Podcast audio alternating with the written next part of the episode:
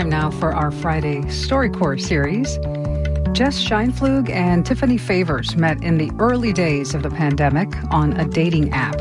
Toilet paper played predominantly in their courtship. The first few months of their relationship were entirely over Zoom and FaceTime. A few weeks ago, they recorded an interview together for StoryCorps Chicago, and Tiffany began by telling the story of how they met. Uh, my 2020 started off pretty difficult on a personal level.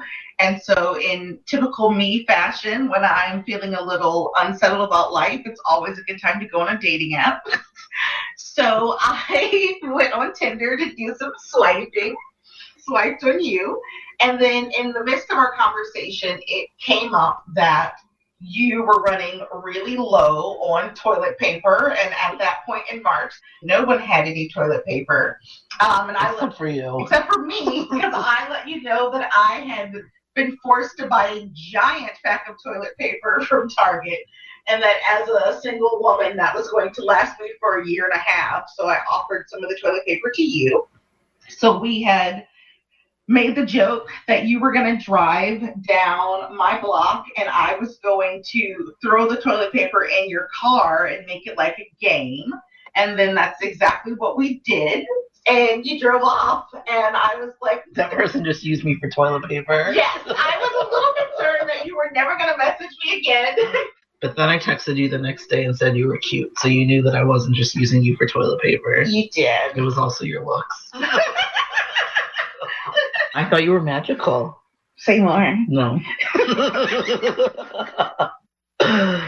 By time we finally got to spend time in person, you came over. We just talked, and when we, the more we talked, the more it felt familiar. And I think that's what the magic felt like for me was you just got me.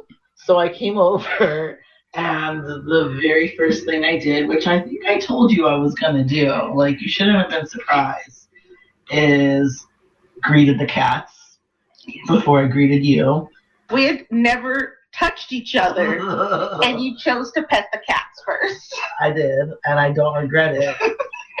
and then we sat facing each other on the couch, and I waved my hands up and down in front of your face as if it was a screen.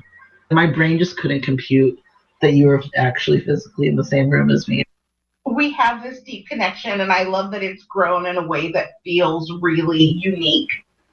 What's next for us? We pre engaged with the intention to be committed to each other and have a ceremony. I feel like that's our next big adventure.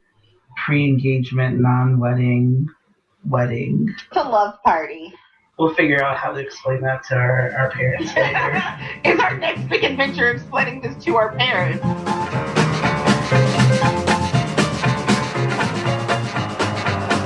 Was Tiffany Favers and Jes Scheinpflug. They were recorded by StoryCorps, a national initiative to record and collect stories of everyday people. WBEZ's Bill Healy produced this excerpt. If you want to record an interview, you can sign up for a StoryCorps Chicago virtual recording booth session. A facilitator will help guide you. That's at storycorps.org slash Chicago.